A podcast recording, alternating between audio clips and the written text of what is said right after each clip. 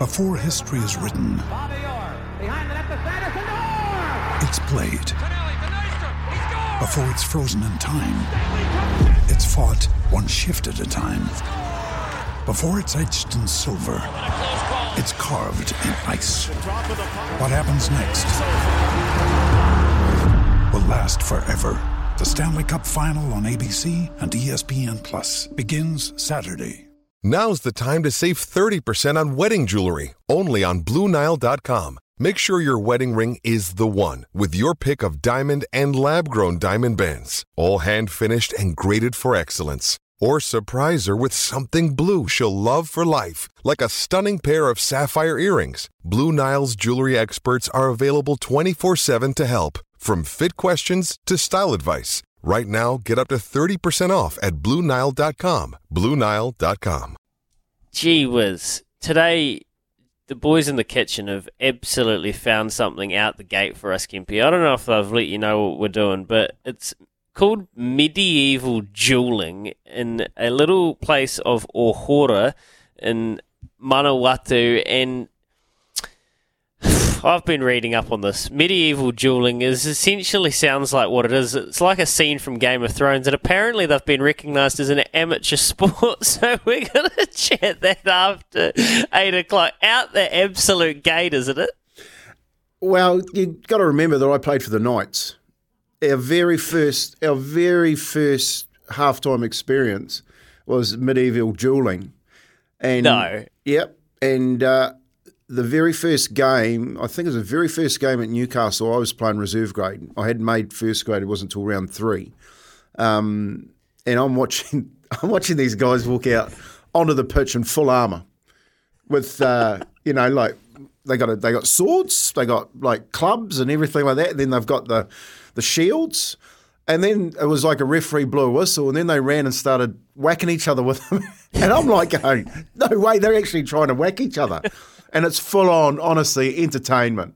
So um, yeah, good get, boys. It's going to be good talking uh, talking about it. To be recognised as an amateur sport, it'll be in the Com Games next, and then we'll see it all in the Olympics, won't we? That's what they're trying to do. David Briscoe is part of the Manawatu Ironhides uh, club. And they there- there's about six of the clubs around the country I was reading, and they do travel and they take each other on it. They said it's kind of like fencing with heavier weapons. So It ain't anything like fencing. It is like it is like best of luck. Don't get hit. and they're carrying all the steel. You know, they got all the steel on too. It's like you know what you see in um, in the movies and Braveheart and stuff like that, where they've got all the gear on and the paint and the, the helmets and that. I don't, mate. You get tired just carrying that around, let alone go, having to carry a shield and a sword. it, it's genuinely like Central District's answer to Westeros and Game Only of in the Thrones. CD.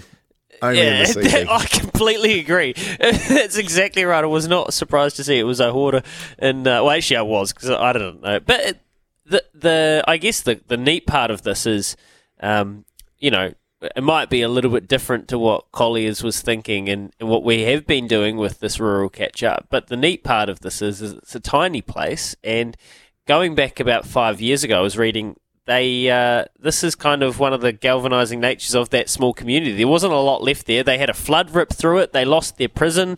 They lost their coal mines, and they kind of had the the pulse. Well, they tried to have the pulse ripped out of this tiny little place, Ohura, and um, they found medieval dueling as a, a reason to kind of stay connected as a community, which is so cool. And it's totally bizarre, but very cool. How good.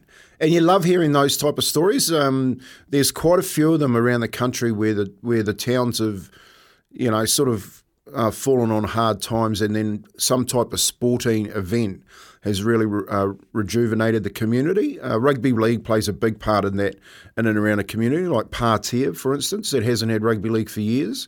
Down with the Partia uh, Warriors, they've they've come along the last couple of years and really hit the uh, the local competition and, and got the kids going again. And Awesome. um, you know, sport in communities. You know, when we were kids, we you know we used to do every sport. Like that's just what you did. You know, there was no PlayStation, there was no iPhone. Um, you, you're, you're lucky if you had a slipper for football type thing. And when you got, got asked to play in a sport team, well, what is that sport? I remember getting getting asked to play cricket. at, at primary school because I could play softball, and the coach, the cricket coach, was saying, uh, watching me play softball. He said, "Oh, do you want to come and play cricket?" And I went, "Yep." What do you, What do you do? And he just he told me what to do, and I ended up being a bowler, and it opened the batting up because of my hand-eye coordination. You know what I mean? So it's a it's the community stuff that goes on these days and getting people involved. It actually rejuvenates the community. And that's exactly right, Kempy, and that's kind of happened a wee bit here. Well, apparently. So we'll talk to David Briscoe about it, and I, I hate to break it to you, mate, but I think you might have missed your calling. I think you were the wrong sort of knight. I I think that because I've I I know the frame on you, and you would wield one of those axes in a seriously impressive way. So. I don't know. Maybe it's not too late for you, Kimby. Maybe, maybe there's a, maybe there's still a role there for you somewhere. Maybe a squire. Jeez, yeah. Given the given the new knee and all that, mm, I don't know. I'd have to be on a horse. You've a already needle. Clydesdale. I'd probably, I'd still it. probably stop that too. Um, yeah, you know, you're not Izzy. He's the he's the stopper. Um, now, th- so that's a bit of us after eight o'clock. El- Elsewhere today, well, for you on double eight double three, the Temper Bed Post text machine, and 0800 150 811, the Kennards Hire phone line. I've got some questions I'm going to need answered throughout the morning. Um, we'll start here, just anecdotally. Oh, but Kempy, actually, what, what do we have coming up after seven o'clock? Because I think we're talking some footy, aren't we? Yeah, we are. We're going to uh, we're going to go to Campbell Burns out of the New Zealand Rugby News and talk to him about all sorts of rugby news that's going on. Like for April, we're in April, and we've had so many stories already hit the press before the World Cup. So we'll catch up with Campbell Burns, um, talk some rugby. Of course, I got it off the back fence, and an interesting one today that I'll uh, throw a few questions out post COVID. Um, and through that seven o'clock hour too, which is what I've been doing my homework on because I want to have a bet on this one, is the Masters, Louis, and the and the dinner that's coming up. You know, uh, Tuesday night, and and of course, our good mate Tiger Woods in his twenty fifth Masters at sixty to one. Whether or not you want to put a little two dollar bet each way on him. Well, there's one degenerate that will that will be with you there, and that's Guy Heveldt. So you won't have to twist his rubber arm too hard.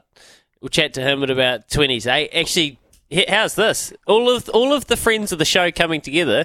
Guy Heveldt said he he'll, he's on. He's good for he's good for the chat today, but he might be late because he's interviewing Paul Cole at seven thirty. And he said if Colesy's taking too long, he'll tell him to hurry up because he needs to go chat to his other lads, Izzy and Kempy for Bring. Coley with So- him.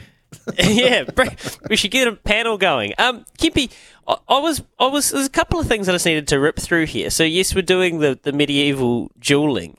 Um, Pungall's racing. The Black Caps are playing today. I need to. I don't know if you noticed in the. That's at one o'clock. Or one o'clock down there in Dunedin. I don't know if you noticed in the office there was a big box of vegetables that turned up at the office. Yes. Uh, yeah, I did see that. Um, I I had the race off yesterday because I had something else on, but um, Neeps looks like he's got a bit bit of extra colour today. Joe, he's uh, he looks like he's got a bit of size about him today, so I reckon they hooked into it when I left. Well, Joe, do you have Joe? Turn your turn your mic on. Um, Joseph, good to good to chat to you. How you doing? I'm doing really well, thanks, Louis. How are you going? Do you remember from the weekend? Remember you, how you produced the good oil in the weekend, Joe? You remember that? I do. It was really fun. Thanks. Yeah. So there was a we ran a a, a small business sweepstake campaign. A, a lady called Paula Cook. She had a business called greenbean.nz, and we were saying, well, what is greenbean.nz? And it turns out it's kind of veggie boxes, that sort of thing. And we said, well, that's perfect because we've got a guy that we work with who was nicknamed Joey Scurvy because of his inability to consume vegetables and his kind of pale. I don't know. You, you know what Joe is. Joe, you know, well, it's Joe. Sickly, But- sickly. Yeah, yeah. Cheeseburger so- man. So Paula has sent a box up of uh, beautiful, looks like a lot of organic veggies and fruit and a couple of delicious feijoas, Joe, and some apples. And I was curious, how many of those have you put away so far? Yeah, great question, Louis. Look, I know that like what good looking fruit's supposed to look like, and that fruit definitely looks like it. But just in my eyes, all fruit looks revolting, and I won't even go near it. Uh, I because the thing is, Louis, since you've been away, my uh, well, now that you moved to Christchurch, you know you can't really keep an eye on what I'm eating, and it's got really bad. It's really revolting when I'm eating, like from an other, other person's perspective, and I haven't eaten maybe a fruit in maybe like I don't know four or five months.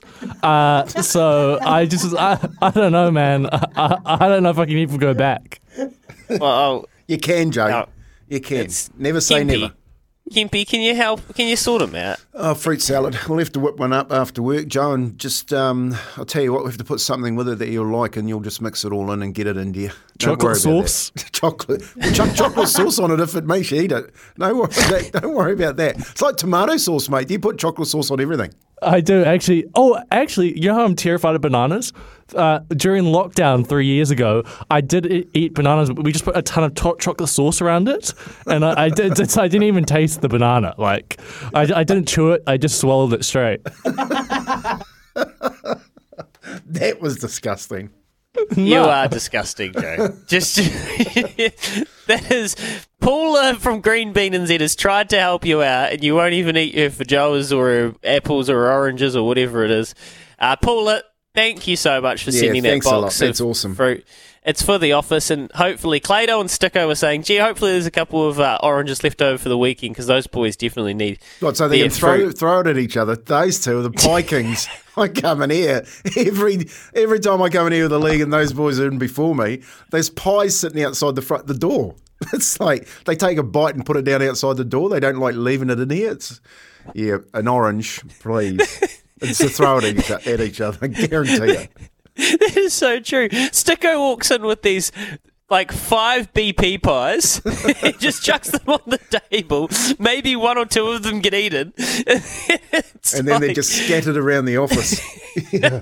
oh, that, so that's how it works. This thing, I'm gonna have to have a word to Sticko. He's gonna have to stop doing that. Oh, he's funny. Uh, he'll tell you it's uh, 41 seconds in the microwave to get the BP pies heated up uh, beautifully. Anyway, actually, we're talking fruit, we're talking pies. It's 18 minutes past six. We might as well rip straight into this. Can't wait question of the day. I don't know. I just feel like it's going to be a really weird Wednesday today. What else are we going to do? And this year, as you pointed out, Kempy, it's Masters and it's the dinner tonight. And it's Scotty Scheffler's job to host the Champions dinner at Augusta. So every time you the new winner of the Masters comes back on the Tuesday ahead of the, the par three event, they host a dinner. It gets locked down. It's just the, only for the people that have won the Masters. His menu is lit. It is seriously sick. I reckon Neeps, after you complain about Harry Kane's burger, I reckon this is a bit of you. Let me tell you what Scotty Scheffler's got on the menu. Cheeseburger sliders and firecracker shrimp. Tortilla soup, Texas ribeye steak or blackened redfish, family style mac and cheese, jalapeno creamed corn, fried Brussels sprouts, seasons fries, warm chocolate chip skillet cookie. Yum. Joe would love that. Mm. Scotty Scheffler is Joe's spirit animal, apparently. Cheeseburger sliders, firecracker shrimp, tortilla soup, Texas ribeye steak, blackened fish, family style mac and cheese. Well, that could support Joe for a lifetime. Jalapeno creamed corn, fried Brussels sprouts, seasoned fries, warm choc chick, skillet cookie. I mean, seriously, Scotty Scheffler just seems like it. He does. He seems like he's just got in there and said, you know what, I'm just going to do all my favourite foods and stuff any cohesion. And I love it, personally. So, Kempy, I'm wondering if you were so lucky to win the Masters, what's your champion's meal? Ooh, yes. I love that. I, look, I would go to Scotty Scheffler's. The other thing about that, they got to pay for it too. So Scotty, Scotty's got plenty. That's why he's got such a big menu. Mate, there's there's two things that would be on my menu, and I would have white bait eh, as a starter, and they can do that however they want it, but just make sure we had plenty of it. And then I'd have lamb knuckle, slowly cooked for four to five hours, New Zealand lamb, and let people just sit there with a nice kumara spinach type um, side dish to put with it. but just taste the lamb and taste the white bait. That's my, that, that would be mine. Really Oh, simple. We, we're going to make ourselves disgustingly hungry at 20 past six. That's the only issue with this. 0800 150 811. What would your champion's dinner be if you were so lucky to win the frickin' Masters? What are you putting on the menu? And Kempy, you're right. I would love Ryan Fox to win it because I wanted some New Zealand cuisine. Because when Hideki Matsuyama won it, he had sushi, sashimi, it was uh, Miyazaki Wagyu, was this beautiful Japanese um, kind of Yakitori chicken skewers, sansho daikon ponzu, Japanese strawberry shortcake. That's that's a, well, of course. I think if a New Zealander wins it, you've got to stay Kiwi. Hongi. A hangi, Hangi. hundred percent. I first of all thought about a hangi. I thought about puan pork bones, but I went really everybody that should want to taste in New Zealand would would have to taste white bait. And they would have to have New Zealand lamb. And the oh. best part of the New Zealand lamb is a knuckle cooked nice and slow. Oh, Joe from Gizzy, where are you? 0800 150 811. This is your bread and butter, brother.